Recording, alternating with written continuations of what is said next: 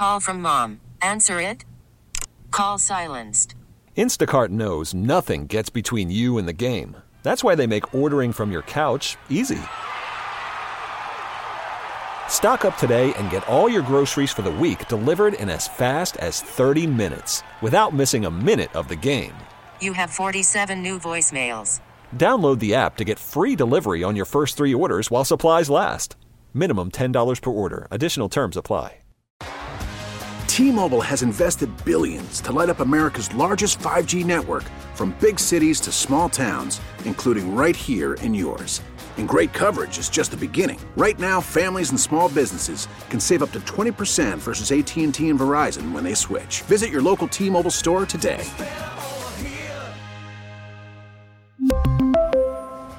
Plan savings with three lines of T Mobile Essentials versus comparable available plans. Plan features and taxes and fees may vary.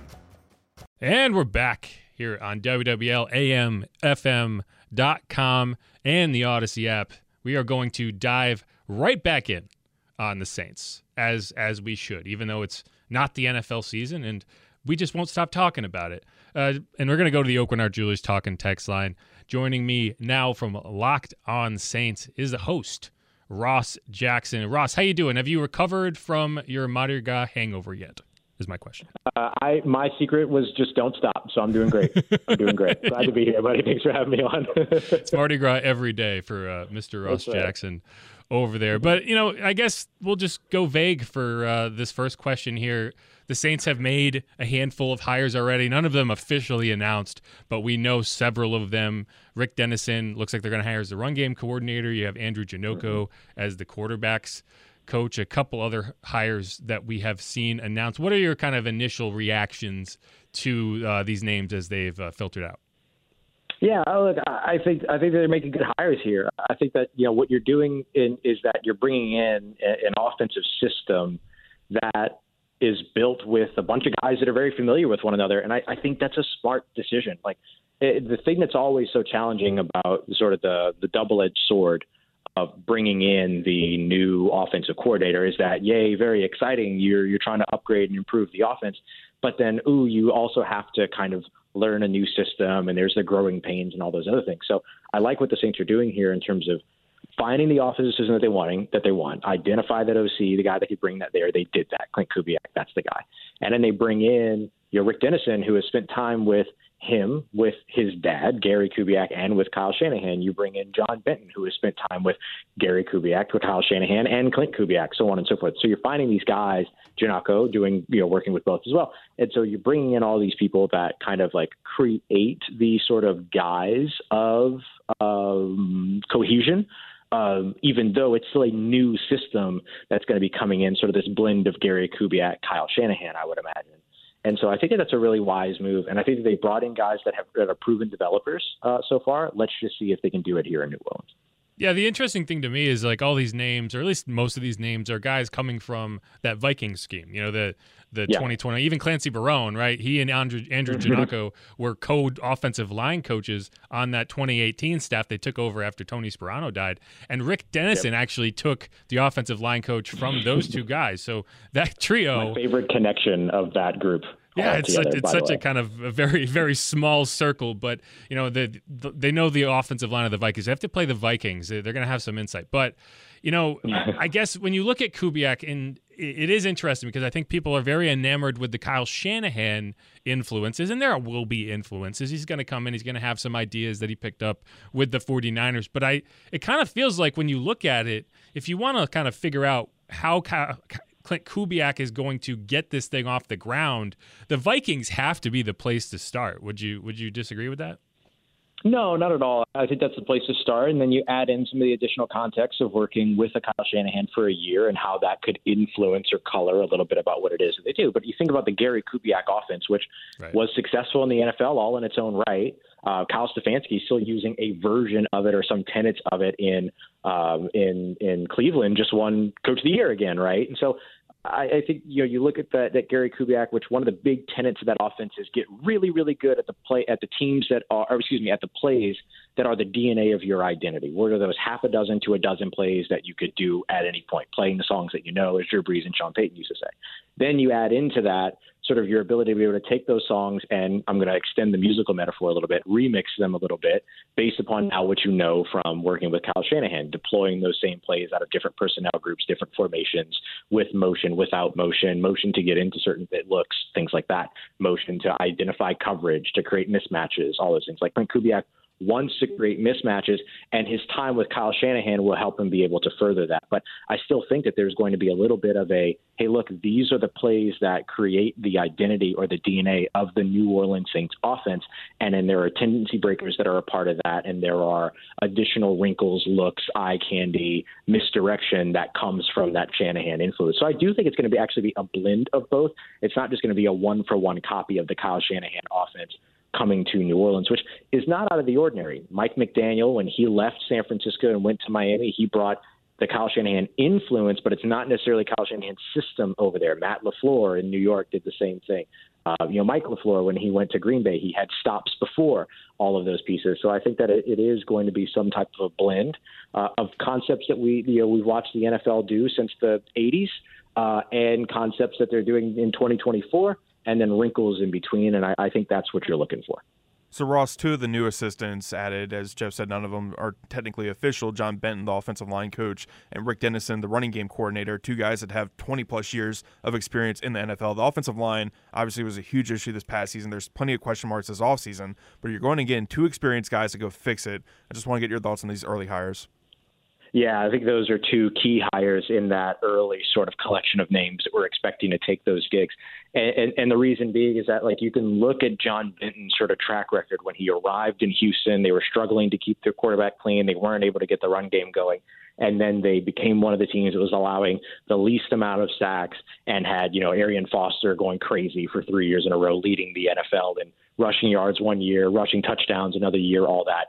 You look at his work with the San Francisco 49ers, who same thing, they were allowing a lot of sacks. They didn't have a great run game. Then the run game became their entire identity while Benton was in town. Then he goes to New York with Matt LaFleur, Mike LaFleur, Matt LaFleur, over in uh, over with the Jets. They get this fantastic, yeah, one of those guys. They get this fantastic start to the season with Breece Hall. Then Breece Hall goes down with a season-ending knee injury when he was looking like an offensive rookie of the year candidate throughout the early portion of the year. And so you can sort of track the impact of a John Benton. You can kind of do the same thing with a Rick Dennison as well. He does a very good job of developing offensive linemen and coordinating the run game, which would effectively be his title, uh, or is expected to be his title. I think that those two guys in particular are the ones that kind of give you three of the like two of the three things that I think you're going to see improved this offseason or this season, which would be the run game and the offensive line, assuming that the execution of the system is there. The third thing being like simplifying the game for Derek Carr and, and the game just becoming a little bit more kind of second nature for everybody around. Um, and that comes with simplifying things and, you know, the Gary Kubiak of it all, all those kinds of deals and, and simplifying the, the field reads and all that. So I think that like those are the a couple of the guys that I think bring in some of that pedigree that show you, okay, there's some good positive projections to be made and then of course got to wait to see if it's all gonna all gonna come together. Yeah, just shifting shifting gears here a little bit, you know, from the coaching staff to the players. You know, one thing that Charlie and I were talking about off air that that is interesting, and you look at the wide receiver room. I think you kind of I don't know what the term would be, pencil out, like you hit the eraser on Mike Thomas in terms of it just seemed like his tenure and with the Saints is over. There, there could change, you never know. But I think you look at this wide receiver room and you kind of project it going forward without him, without his name on that depth chart and I guess mm-hmm. my question is, you look at this wide receiver room with with Chris Olave, Rashid Shaheed, all these guys. Do you look at Chris Olave and see a true number one and an X? You know, or or do you think this Saints team needs to add a piece because it does kind of feel like you're putting a lot on his plate, and I don't know if you have that big-bodied, physical wide receiver that you probably need to succeed at a, at a high level uh, in the passing game. Thank you so much for clarifying that question of the number one with the X. Yeah. Thank you, thank you, thank you. Um, you just saved me like six minutes. so the the thing about it is that like, is Chris Olave an X receiver? I don't know that he is. Can he be a number one option in your offense? Right. Sure, of course. Like we wa- we watched that over the course of the past couple of years, including his rookie season. Uh, but I still think that you want to find that X split end, weak side, big bodied, six foot two, six foot three, 200 plus pound wide receiver. Could that be A.T. Perry? Sure, it could mm-hmm. be. But do you want to continue to invest in the position when you've only got two probably three right wide receivers on the roster because Rashid he's a restricted free agent, so like they don't even have to talk to each other, and he's on the team. Uh, so you you can call it three three receivers going into next year, and so A.T. Perry could potentially develop to be that guy. But I think like that X receiver spot, which is sort of that corner, one of those cornerstones of your passing game, they can go out there and get the physical yards, like can run you know the quick routes and you know all that, and and, and make no mistake about it, like even a full on Kyle Shanahan offense still wants to get the ball out quickly uh, of the quarterback's hands. And so I do think that you still need to continue to to take swings and invest there. There are some free agents you could potentially go after that might be able to fill that role. The the dream guy is probably Tee Higgins in this year's uh, class that would fit that mold. Are you going to get him in New Orleans? Probably not. But you've got good options in this year's draft as well. Xavier Legette out of uh, out of uh, South Carolina. He's six foot one, but he's still one of those guys that plays above the rim really well.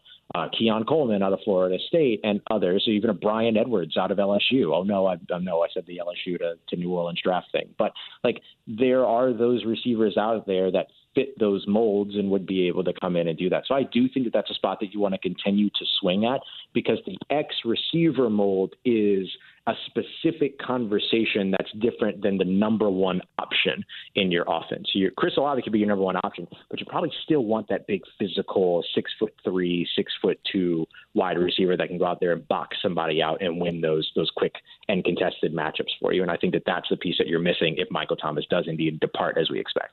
Yeah, I do think it's it is funny because people say wide receiver one, and I think a lot of times they're talking about this in terms of fantasy stats, but not yeah. and not in terms of okay, this is how the offense operates. You need someone who right. can go win one on one. You know, I, I kind of yeah. compare it to uh, when Odell Beckham Jr. was coming up with the Giants, and he was this you know superstar, flashy guy, but there were just things he couldn't do, and you had to find a way around that. And and I think that is mm-hmm. going to be interesting to see how they navigate that. I'm, I'm curious. So you, you mentioned a few guys. I think you said Brian Edwards. It's Brian Thomas. Let's Brian Thomas. I'm a dummy. Sorry about that. Bryan Edwards was here. no, but he fits that role. And he went to South Carolina. Yeah. And you mentioned Xavier Legette from South Carolina, who I did see at the Senior Bowl. I did like him a lot. You know, is there anyone mm-hmm. coming out in this draft that you're just in love with that you look at and you say, man, if he's on the board, I'm going to run up to the podium and make that pick?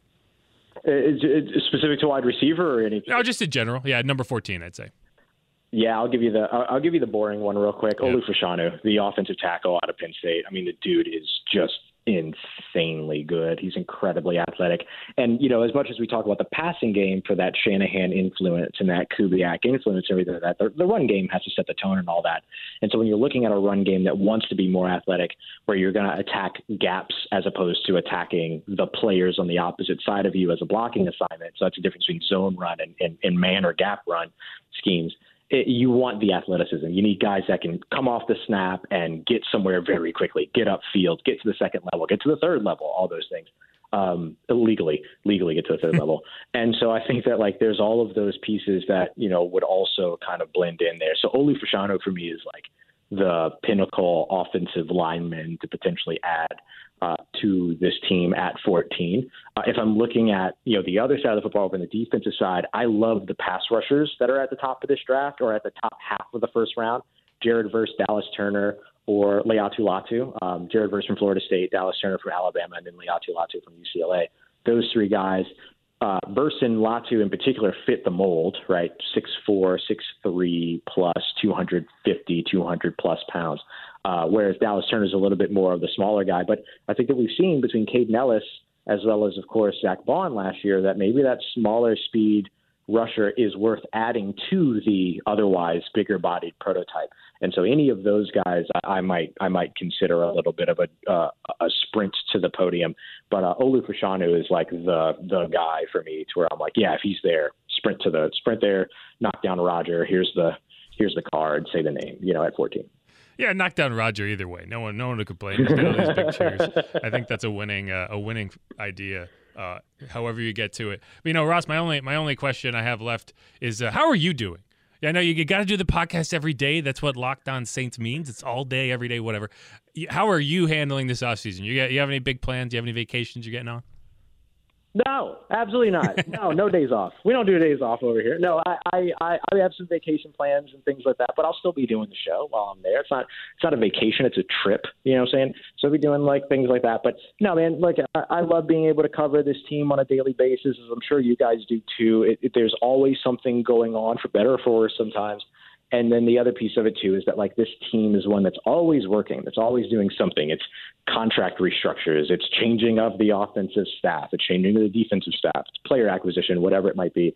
There's always something going on with this team, and it makes our jobs, I think, a lot easier when it comes to covering these like daily, doing these daily things than maybe some of my colleagues out there that have to cover teams that don't like to spend their money and things like that. So like it's it's fantastic. I absolutely love it. Uh, and we'll we'll continue to be here every single uh, Monday through Friday, all throughout the off season. No off season for us over here for sure. All right, for all things New Orleans Saints, subscribe to Locked On Saints on the Odyssey app, part of the Locked On Podcast Network. Your team every day. Ross Jackson, he does a great job. Thanks so much for the time, man. Appreciate it. Thanks, guys. Appreciate y'all. Take care. Stay safe, and I'll talk to you here soon. Thanks, Ross. We really need new phones. T-Mobile will cover the cost of four amazing new iPhone 15s, and each line is only $25 a month. New iPhone 15s? Only at T-Mobile get four iPhone 15s on us and four lines for 25 bucks per line per month with eligible trade-in when you switch. Minimum of four lines for $25 per line per month with auto pay discount using debit or bank account. $5 more per line without auto pay, plus taxes and fees. Phone fee at 24 monthly bill credits for all well qualified customers. Contact us before canceling account to continue bill credits or credit stop and balance on required finance agreement due. $35 per line connection charge apply. Ctmobile.com.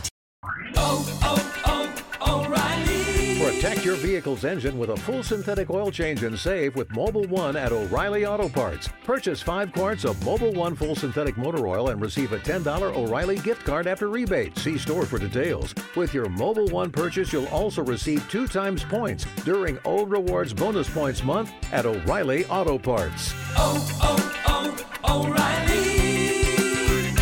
O'Reilly Auto Parts. We get it. Attention spans just aren't what they used to be heads in social media and eyes on Netflix. But what do people do with their ears? Well, for one, they're listening to audio. Americans spend 4.4 hours with audio every day. Oh, and you want the proof? Well, you just sat through this ad that's now approaching 30 seconds. What could you say to a potential customer in 30 seconds? Let Odyssey put together a media plan tailor made for your unique marketing needs. Advertise with Odyssey. Visit ads.odyssey.com.